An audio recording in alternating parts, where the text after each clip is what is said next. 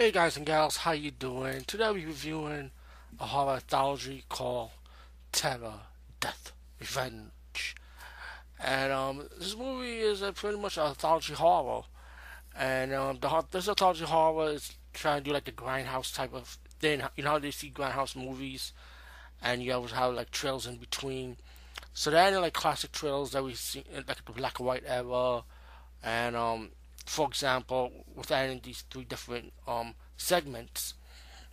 So that's the they've been using. Um, the movie's not long, so it's pretty fast. It gets to the point of each segment. Um, like the first segment is about these two couples have problems with their son. You know, he's seeing things.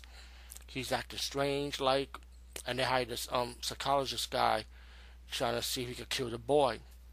Um, this segment I actually did enjoy. You know, uh, it kind of reminds me of that something you can see from the Tales from the Dark Side episode, pretty much.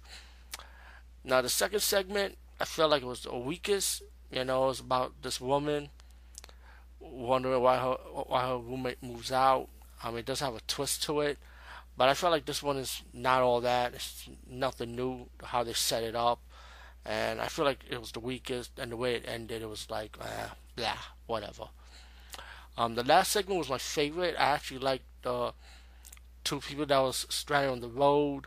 They hitchhike a ride with a stranger to his place, and you find out that these strangers are kind of like whacked out. But let's just say the couple they picked up, they also got a twist too. One of them got a twist, and I kind of like the last segment much more, you know, because I kind of like when it's like things turn around. You know what what you see is not what you think, pretty much type of segment. So I kind of like the last segment much more. So all in all, Terror Death Revenge, I thought it was a decent watch. Definitely check it out anyway. It's not like nothing new, but I think it was enjoyable for you to sit down and have a popcorn with your friends. You know, it was just chill. Anyway, peace out and see you later, guys and gals.